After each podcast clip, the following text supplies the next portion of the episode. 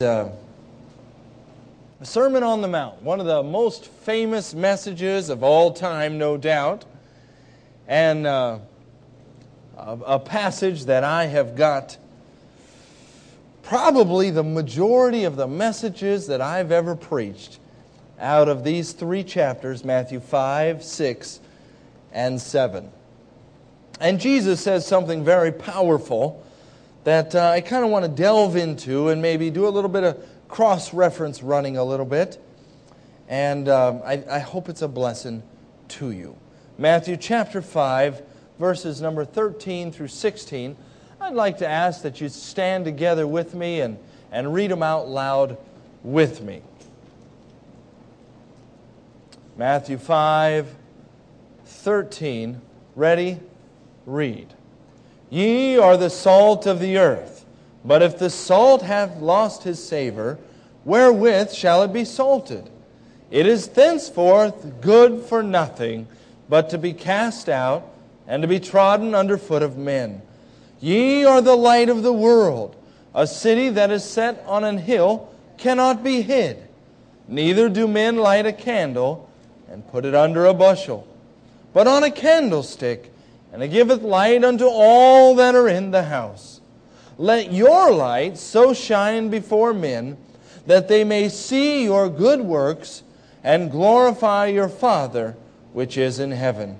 Father, we come before you right now, and we ask that these verses, these truths, might take hold of our hearts, might um, penetrate our minds and our uh,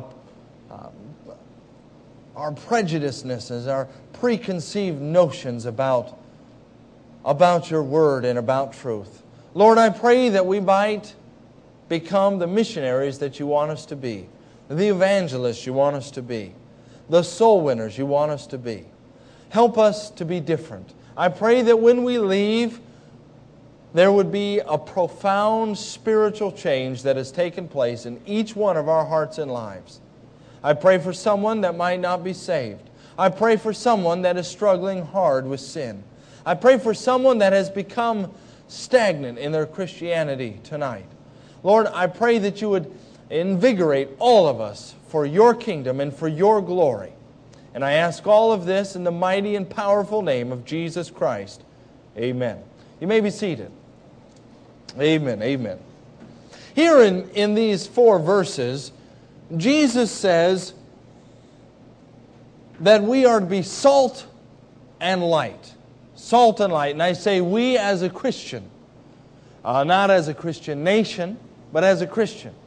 Uh, not as one that is born in a Christian home, but as an individual Christian, one that has decided to turn their back on the world, the uh, sin, and the devil, and follow the Lord Jesus Christ.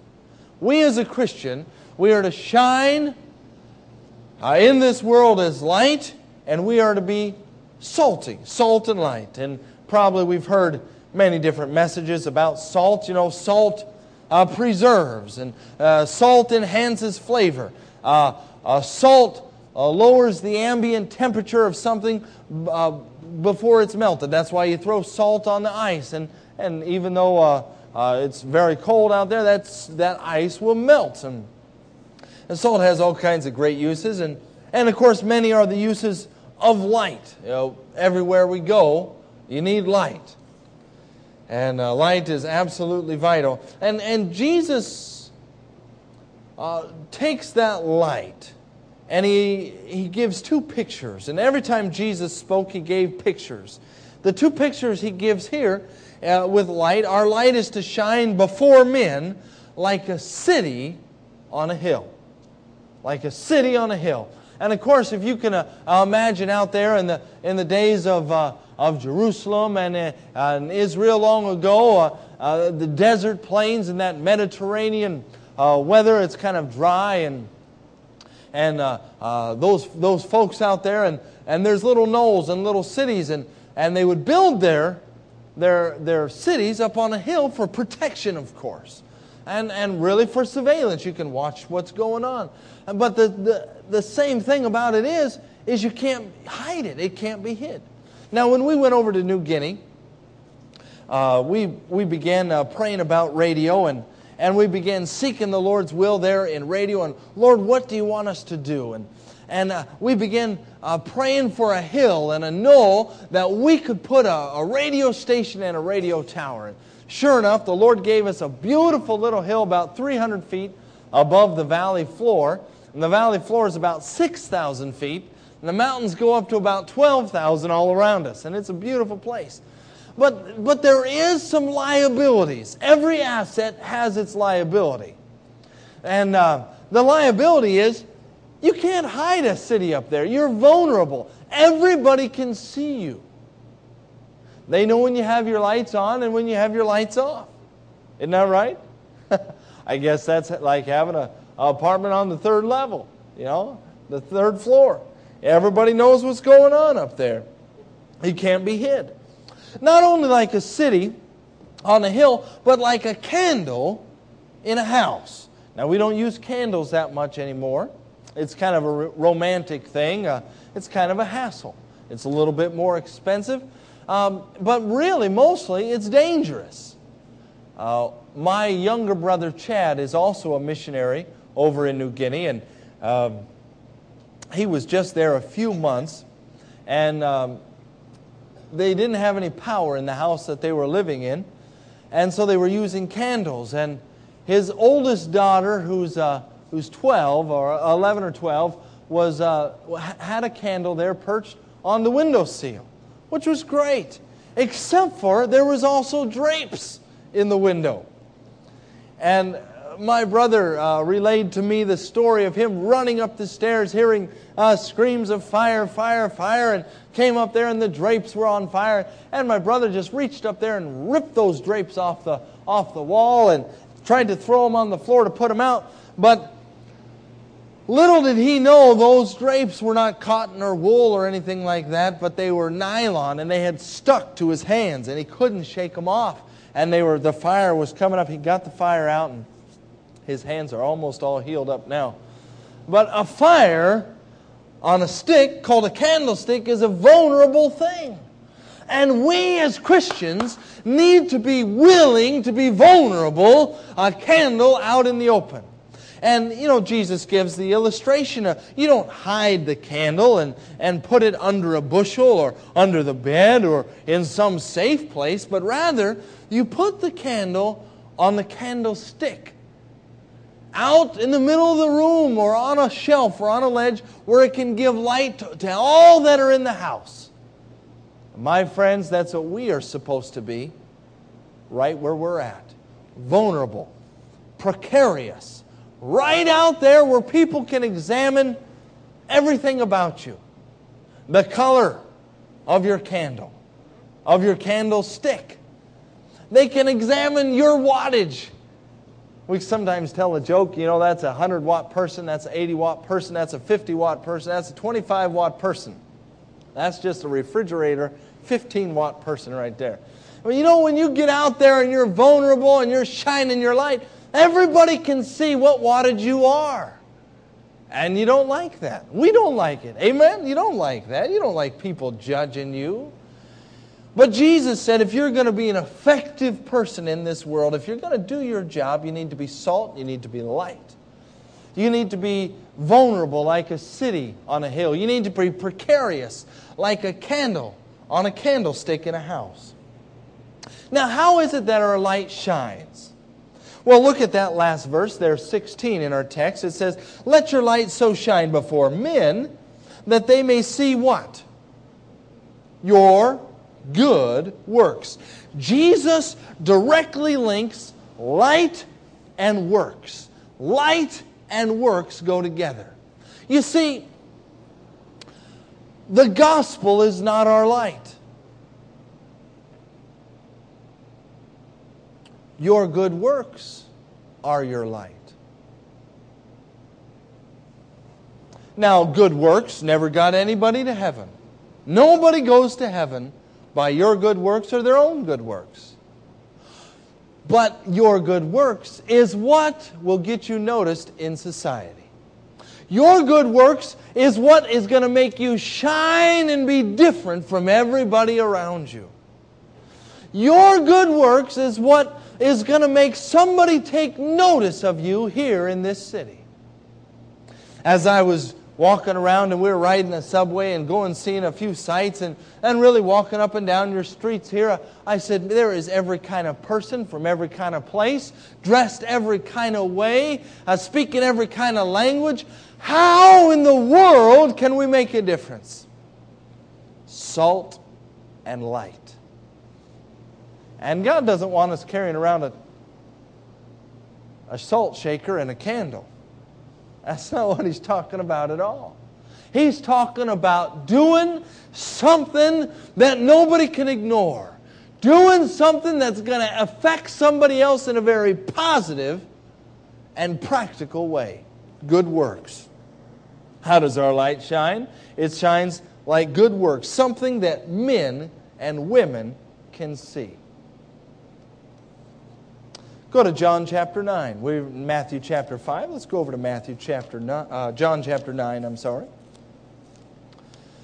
Third book of the New Testament Matthew, Mark, Luke, John. That'd be four. John chapter 9, look at verses 4 and 5. Jesus says this He says, I must work the works of him that sent me while it is day. The night cometh when no man can work. As long as I am in the world, I am the light of the world.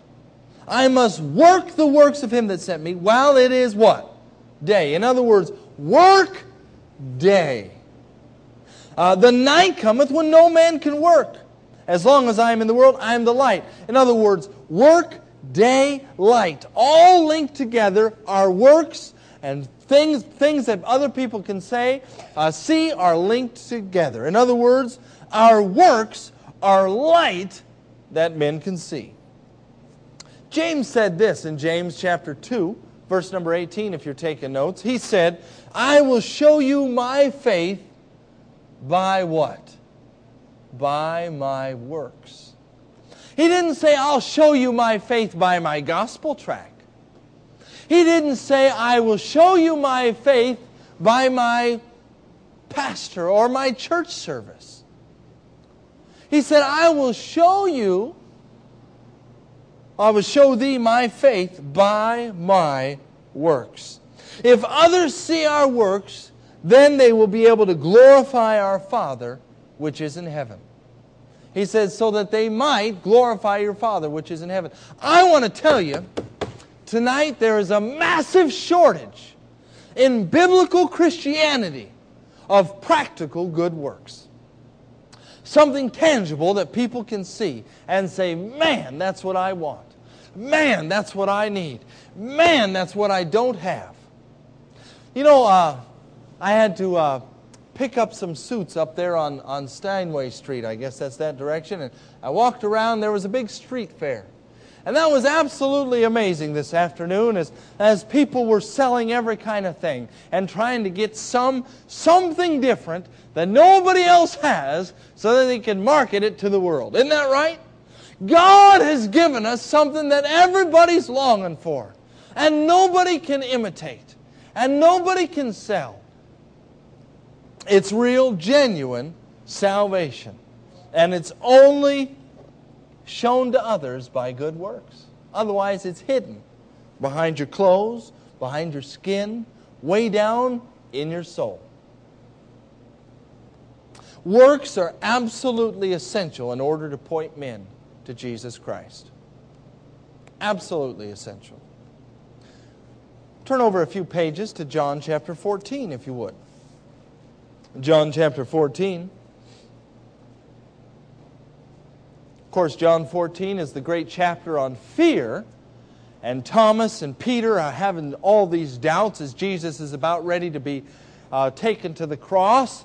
And he comforts them with uh, the thought of heaven, with the thought of the Holy Spirit coming and uh, to comfort them. But in verses 12 through 14, Jesus says this Verily, verily, I say unto you, he that believeth on me, the works that I do, shall he do also. And greater works than these shall he do, because I go unto my Father. And whatsoever ye shall ask in my name, that will I do, that the Father may be glorified in the Son. If ye shall ask anything in my name, I will do it. Here Jesus said, He says, Boys, I'm going to be leaving here in a little while. You're afraid, but the Holy Spirit's going to come. Uh, he's going to be your comforter. He's going to stay with you. He'll abide with you forever. You've got the hope of heaven when you die. Don't be afraid. Fear not. And he says, The works that I've done, you're going to do greater works than these. Well, Jesus said, As long as I'm in the world, I'm the light of the world. But Jesus went. So who's the light of the world now? Friends, it's us. Jesus was the light of the world with his works. And we are not to be dimmer than him, less wattage. Jesus said, Greater works than these will you do. Let's go back to Matthew chapter 11. Everybody following me so far? Amen. Thumbs up, hand raised. All right. Okie dokie sign. Great. Matthew chapter number 11. I'm used to preaching in an all black church, and they are responsive. Matthew chapter 11, verse number 20. Now, Jesus is, um, is upset. He's upset at some cities and some people groups where he has done some incredible works. You might say he has really shone bright in a few cities, but they didn't repent. And I want to really get to the crux of the message here with what Jesus says. Verse number 20 Then began he, that's Jesus, to upbraid the cities wherein most of his mighty works were done, because they repented not. Here's what he says, verse 20, 21 Woe unto thee, Chorazin! Woe unto thee, Bethsaida! For if the mighty works which were done in you had been done in Tyre and Sidon, they would have repented long ago in sackcloth and ashes. But I say unto you, it shall be more tolerable for Tyre and Sidon at the day of judgment than for you. And thou, Capernaum, which art exalted unto heaven, shall be brought down to hell. For if the mighty works which were uh, have been done in thee had been done in Sodom, it would have remained unto this day. But I say unto you that it shall be more tolerable for the land of Sodom in the day of judgment than for thee.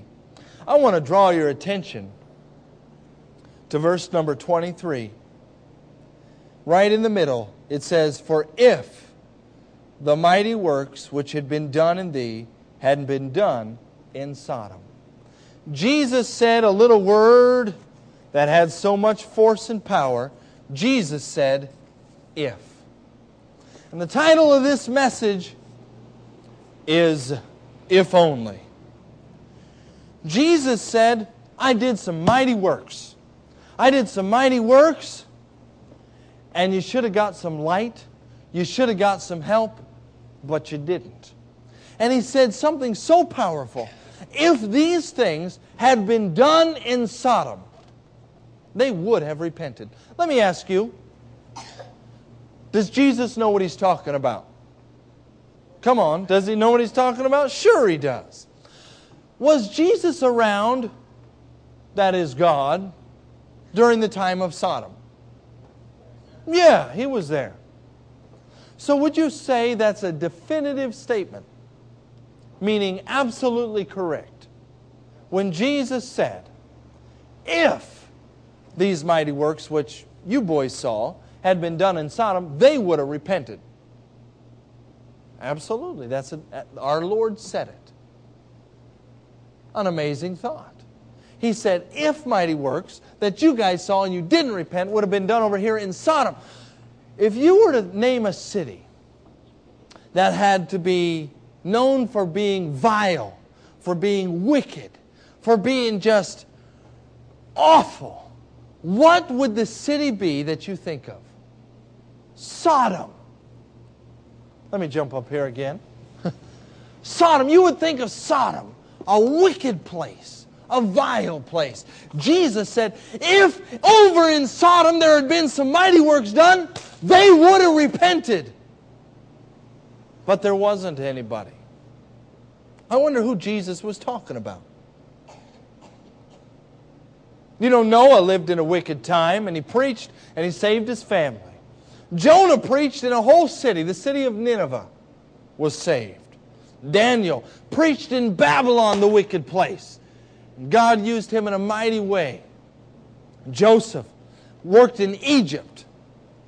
And Sodom, Egypt, and Babylon probably would be the top three wicked cities that you would think of. And God had a man in Egypt, Joseph, in Babylon, Daniel.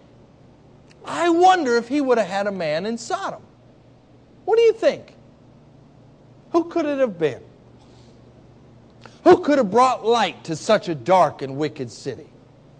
Who could that have been? You know, Romans chapter 10, verse 14 says, How shall they hear without a what? A preacher. What if it was Lot? What if it was Lot that was supposed to be Sodom's preacher? You know what a missionary is? A missionary is somebody that picks out, either by his background, by his God given desire, or maybe just a direct intervention by God and God asks him to go to a specific place. But either way, a missionary goes to a horrible place, an awful place, and stands up and proclaims the truth. I want to tell you today that we're working in New Guinea. And New Guinea is a wicked place. A good Nazarene doctor friend of mine, good, good Christian, told me, he said, conservatively, conservatively, 35% of New Guinea has AIDS. Conservatively. We, we're in a wicked place, a vile place. Do you live in a wicked place? A vile place? I've only been around a few days. You know, New York City is, is famous throughout the whole world for some very good things and some not so good things. I wonder if God would have you to be in this city for a very distinct purpose. Let's look at this man, Lot. Lot, a picture of a Christian just before judgment. Judgment is about to fall. Lot's the picture. I think I had a conversation with two or three people just this morning about how you believe. I didn't say it, you said it to me. You believe that these are just the last days. And I concurred and said, Amen. I, I agree. Lot, a picture just before judgment. 2 Peter chapter 2, if you would. 2 Peter chapter 2, verses 7 and 8. I want to look at Lot for a few minutes here, and we'll be done. Verse 7 says, And delivered just Lot. Now, that doesn't mean like singular, only Lot. Because obviously, Lot was delivered with his wife, who made it halfway out, and his two daughters, which made it all the way out. So it doesn't mean just like only Lot. You know what it means? It means just like as in justified, like as in the good guy, like as in the Christian, like as in the righteous Lot. And delivered just Lot vexed with the filthy conversation of the wicked. For that, what kind of man does God call Lot? Come on, talk to me. Righteous. For the, would you call Lot that righteous man? God did. For that righteous man dwelling among them in seeing and hearing vexed his, again, righteous soul from day to day with their unlawful deeds. I have always thought of Lot as just a wicked, wimpy, worldly man. And I think that's definitely true. It's definitely there. But I want to look at some positive points about Lot. Positive points. We're living in the day of positive. I'm just trying to blend in, give a little positive. Everybody ready for some positivity? Come on now. First thing, number one, God called Lot righteous and just. Would you say that's positive? Man, I'd say that's positive. If everybody in the world said I was bad and God said I was good, I could wake up in the morning and smile. Because God, God's the majority. He called him righteous and just. Not only that, Lot was chosen of God. You see, Abraham is over there in Ur of the Chaldees. They're worshiping the moon god, which eventually, uh, about 2,500 years later, Muhammad is going to uh, bring together, uh, mixing uh, the worship of the moon god with uh, new Christianity that had been around about four or 500 years with. Um, with uh, Judaism, mix them all together and come up with Islam and offer it to the world, and it's going to be rejected for several hundred years. And well, now it's starting to it's starting to gather some steam. But anyways, back there, uh, Abraham, he's called out by God, and, and God calls him out and he says, uh, uh, leave your family and leave all that uh, uh, wickedness and come out to a land that I will show you. And Abraham's father dies. And Abraham's brother dies and leaves Lot in care at, right there with Abraham and Abraham become, Lot becomes Abraham's responsibility. So, in an indirect way, Lot was chosen by God. Number three, Lot was rich. Now, come on now. You need to smile a little bit. How would you like to be rich? Now, I don't just mean American rich, I mean rich. Like Lot was one of the richest men in the world. You remember, um, God, everywhere they went, they were blessed. They came into Egypt. Man, powerful country. The, all of Egypt takes notice of Abraham and Lot. As a matter of fact, they come out of Egypt on the other side, they've got more goods, more things, and, and they say the land can't even bear us, they can't even contain us. And it wasn't Abraham and Lot that were fighting, it was their herdsmen that were fighting. There's not enough room for all of God's blessings. And God had just poured out his blessing to this man. Let's go over to the book of Genesis. We're getting full, full blown, full steam ahead on to looking at Dr. Lot here. And uh, go over to Genesis, uh, really, uh, chapter number 19, really should be our chapter of study for this evening. Genesis 19. And this is when, if you know the story of Lot, God sends his two angels in to take Lot out of the city of Sodom and the cities of Sodom and Gomorrah. But look at verse number one. And there came two angels in Genesis 19, there came two angels at, to Sodom at even, and Lot sat in the gate of Sodom. Let me stop there and let me say, Lot was an honorable man.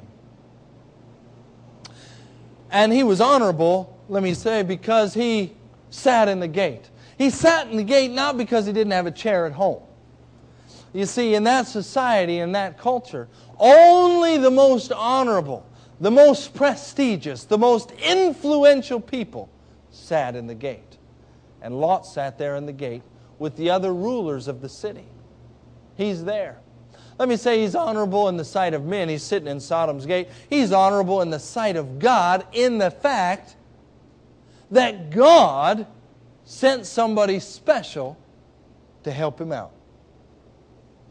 God sent two angels to see Lot personally I'd say that's honorable. Would you say that's honorable? That's honorable. Now, there's going to be some very big dishonorable things. But for now, let's call them honorable. Amen? All right. So he's sitting in the gate. Let's go on to verse Oh, the second half of verse 1. And Lot, seeing them, that is the angels, rose up to meet them. And he bowed himself with his face toward the ground. I want to say, Lot not only was honorable, he was humble. He bows himself to the ground, just bows down, boom, right there at the gate. This is the, the city where he's counted very important and prestigious. He bows himself right to the ground. Nobody else knows what's going on, but Lot knows what's going on. He's an honorable man. He's a humble man. He bowed himself publicly. You know, I think it's important for us to bow ourselves publicly before God. I think a prime time is, is before we eat. Instead of just sort of closing your eyes a little bit and just kind of scratching your forehead, or uh, you, you ought to bow yourself publicly and say, Lord, I thank you. Fold your hands. Do something that, you know what? They're praying. Now, you don't have to be trying to steal the show or anything, waving your hands, sounding out the trumpets. But you know what? Hey, I'm praying. I'm not ashamed of praying. I'm a Christian, and I love the Lord, and He's the one that's supplying my food. Amen? Man, bow yourself public. He was humble. Look at verse number two.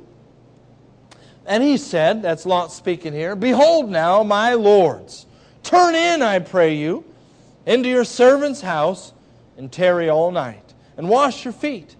Ye shall rise up early and go on your ways. But they said, Nay, we will abide in the street all night. And he pressed upon them greatly. And they turned in unto him and entered into his house.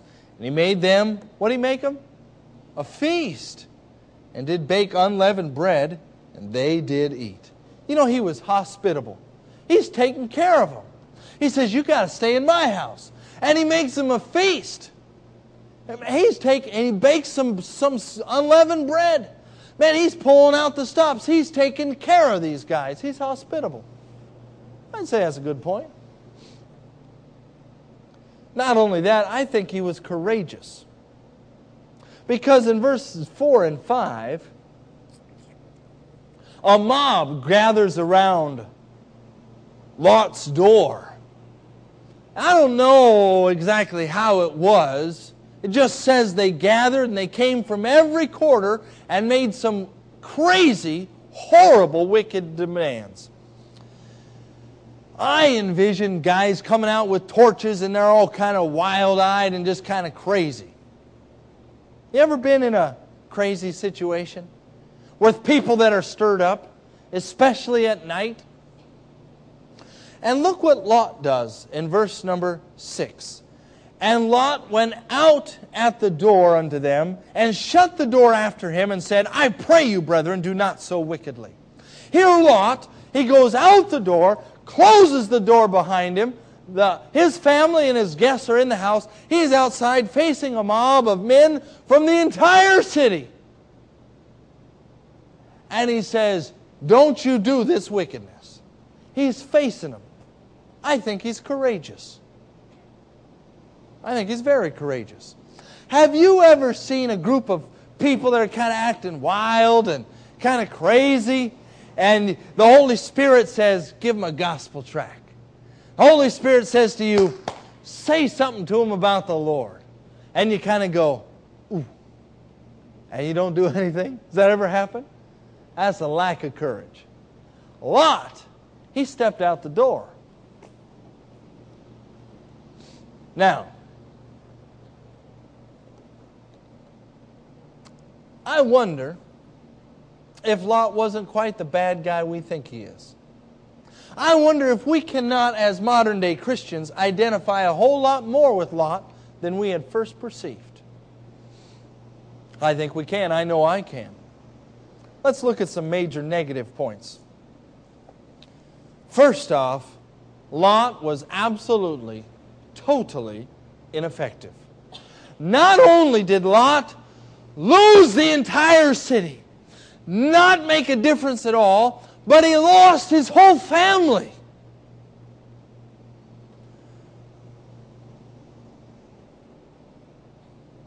I believe your family is your first ministry. Your first ministry. I do have no intentions of going to New Guinea to help other people that have went astray and lose my own family. So my first ministry is my family. My second ministry is, is the world, the field that God has placed me in. For this evening, it's right here preaching to you. For tomorrow, it's preaching somewhere else. Next week or whatever, it'll be preaching over in New Guinea. That's my job. But you have a job. We're all missionaries. We're all to shine as lights in a dark world. Amen? We're supposed to be out there, and you are not to lose your family in it. But let me say, Lot somehow lost everything. He lost his field, and he lost his family as well. Why was he so ineffective? Why did he lose everything? Let's go back to 2 Peter, if you would. Everybody still with me?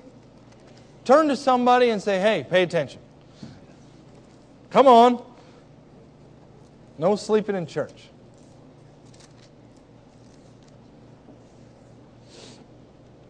All right, 2 Peter chapter 2. Look at verse number 8.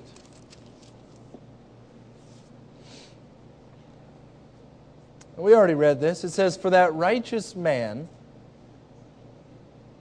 dwelling, well, let's back up to verse number 7. And delivered just Lot, vexed with the filthy conversation of the wicked. For that righteous man dwelling among them, in seeing and hearing, vexed his righteous soul from day to day with their unlawful deeds. You know what the word vexed means? Webster's, Captain Webster gives this definition. It means teased, provoked, irritated, troubled, agitated, disquieted, afflicted, or even nagged. Uses the word several times. Let me read you one from Samson in Judges chapter 16. It says, And it came to pass when she, that is Delilah, pressed him daily with her words and urged him, so that his soul was vexed unto death. In that instance, kind of nagged, irritated, just overwhelmed, provoked. Get away from me. I'll do anything you want. Stop. You ever get that way? Sure. You know what one of the major goals of modern advertising is? Vexing you. I don't think our worst enemy is the devil. I think it's our own flesh. And the devil has designed his armies to attack in such a way that our own flesh will bring us down our own lusts, our own selfishness will tear us down. Say, Brother Brad, do you ever get vexed? I get vexed. One of the things that is absolutely unbelievable is we've given our lives to New Guinea and the people of New Guinea. And, and you know what? I look over at those pictures and I just love my people. And I, Boy, I think about our people, and me and my wife, we get together and we'll pray for our people and the family. We'll get together and we'll start naming the people in our church. And man, we just love them. We're ready to give ourselves to them. But you know what every missionary, and I speak to you as missionaries, struggles with? Is when you get in real close to them and you see them for who they are, you get vexed with their wickedness. With, well, the Bible says, in seeing and hearing their unlawful deeds. In other words, they're breaking God's law. They're lying. They're stealing. They're committing adultery. They're dishonoring their parents. They're killing each other. And all of a sudden, the people that you're giving me money to go over and win, the people that I've given my life to make a difference in their lives. All of a sudden, instead of loving them and praying for them, I say, these wicked, filthy pigs, what, what are they doing? And I'm vexed. I remember one Saturday morning I got up and there was a new missionary there by the name of Dave Rogney. And I said, Dave, can you help me make a sign? We're making a big sign, humongous sign for our, our radio station. And it said, uh, our theme for the year was Get Hooked on the Book. And uh, we're kind of promoting that all over the place, and we did some neat graphics, and, uh, and I needed some bolts. And I went to the hardware store to get some bolts. And uh, went in there and scrounged around and rummied around and finally found something that would be suitable. It wasn't what I was looking for, but it'll do. And the price was ridiculous. And uh, I get in line, and, and by the time I get up there to get in line, there's all these people, and they're talking and they're gibbering, and, and everybody's speaking these different languages. And and uh, the cashier is going, I mean, slow. I mean, really slow. I mean, it's ridiculous and finding this and looking it up and looking it in the book and looking over on the computer and do, do, do. And it's taken, I mean, it's taken a long time. And all kinds of series of events went on. And I get up there to pay and, and uh, uh, the system, she says, one of, one of the, one of the things that people always say is, if they can't find it, or they're, they're tired or whatever, they'll say, oh, system down, system down. I said, system down. Yeah, whatever. Fine. I, here's money. How much money do you want? I just want the stupid bolts. Take the money. Give me the bolts. And I was, I was irritated. You might say I was vexed. The people that I love and I've given my heart to, and God said make a difference in my life, I'm ready to wring their necks. And she said, Can, uh, oh, uh, I don't have those numbers. Those are the old numbers. Can you get the new numbers? Over there on the box. And I said, Okay. Uh, I grab the bolts off the counter and I go over by the box and I'm looking for the new numbers. And I get the numbers and I'm forgetting some of these details. And I come over there and the line had formed again. I wait in line. And she says, Well, it's my lunch. No, you're not going on lunch. Here's my bolts. I'm buying these bolts. There's no lunch today. The boss called. Your lunch is canceled. I'm paying for these bolts. And something else happened. The system went down again, or she forgot something, or contacts fell out. I don't know what happened. something bad happened. And I picked up the bolts, and she said, Well, you got to have another number or something. I picked up the bolts, and I threw them across the room and they clanged all over the concrete floor. And I turned around. I had everybody's attention. Immediately, I realized what I had done.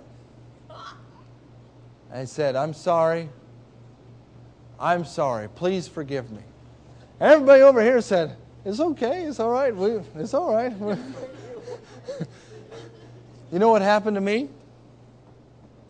I stopped seeing people and I started seeing things in my way. I started seeing problems. I started seeing obstacles. You know what happened a lot, I think? I think he stopped seeing people and he just started looking at all the wickedness. You know, if you're going to shine as a light in this world, you are going to have to see people with souls going to heaven or hell. That if it was not for the grace of God, we would be just as wicked and vile as they are. We would be out there doing all the unlawful deeds, but for the grace of God. And you can't zero in and focus on, on that wickedness. You got to focus on people with souls, with eternal destinies, that you and only you have the opportunity to make a difference in their lives. In the Sunday school this morning, Paul, I gave to you Romans chapter 16, verse number 14, where Paul says, I am a debtor. And we are debtors. We've got to make a difference. Here's Lot. He's in a city. He's not making any difference. You know, Lot finally does get his courage up. He finally does. He, he steps out the door. He says some courageous things. Unfortunately, it was way too late. Judgment was already right there. Turn back over to Genesis. I'm just wrapping up here. Genesis chapter 19. I want you to look at verse number 14. This is the next morning. That wicked night when the city gathered around, Lot stands out on the porch and says, Don't do this.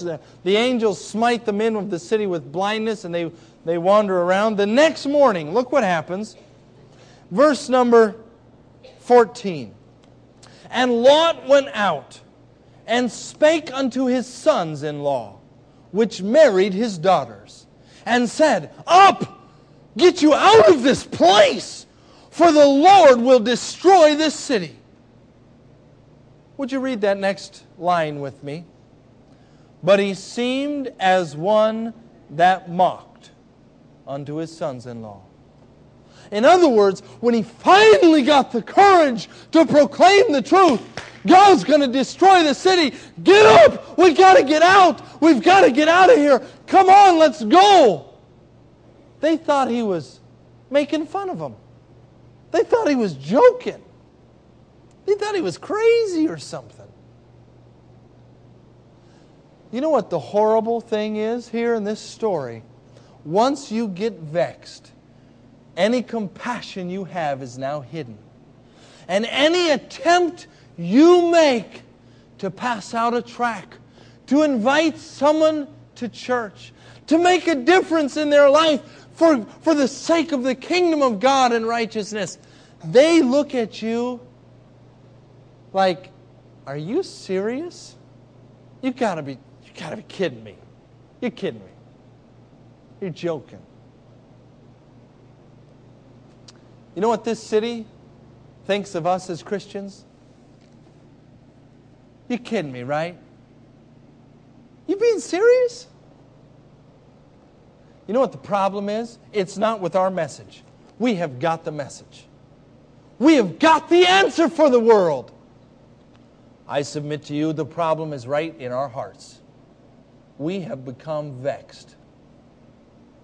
Where we no longer look at people with love and compassion, the way the Good Samaritan looked at the man that was fallen on the road of, to Jericho. The Bible says he had compassion on him. And he went to him and he poured in oil and wine and put him on his own beast and took him to an inn and gave money to take care of him. He says, When I return. He wasn't worried about what he was doing when he was robbed. He wasn't worried about who he was. He was worried about making a difference. Christians, let me say to you right now, we're about ready to get up and go out into this world. I submit to you that this is a modern Sodom. And we, modern Lots, that can make a difference or not. Jesus said, if the mighty works had been done, it would have remained unto this day. Maybe you're saying, Brother Brad, you have no idea how big our city is. You don't know what you're talking about. You remember that conversation, that legendary conversation with God and Abraham?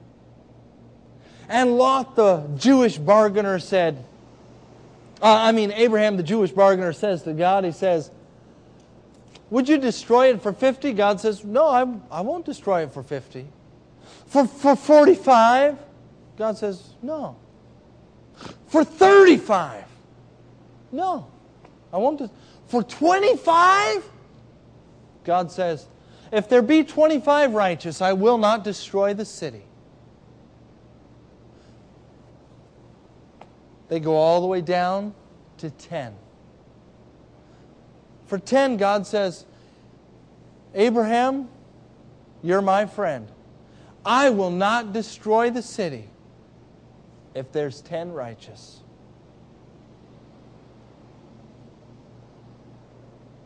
You don't have to win everyone. You just have to win one. God's got a purpose and a reason for you being here this week. And this week, don't say, I have to win the city. Say, God, by your grace, help me to win one. Help me to love people. Help me to, be, help me to see people, not just faces and cultures and people and things and wickedness. Help me to see souls that I can make a difference in. Lot could have made a difference. You can make a difference if you'll see them and not their unlawful deeds. Will you look past all the wickedness and see people? Will you do it? Lot, if you don't, you'll lose everything. Let's bow our heads, let's close our eyes. How many of you here tonight say, in a way, I'm Lot? Would you raise your hand? Yes, yes, yes, all over the place. God has saved you. God has empowered you to make a difference in your city. Wicked though it may be, God can use you in ways you couldn't believe. Don't be overwhelmed with the thousands, but focus in on one, one at a time and start playing. If you go ahead and play the invitation, the invitation to you is God, help me to see. See people, not people's wickedness. I invite you to stand with me during this invitation. If you'd like to come forward, come. If you'd like to pray and kneel where you're at, do it. Make a decision for God. Oh God, Help me to see this wicked world as someone going to hell and make a difference where I can.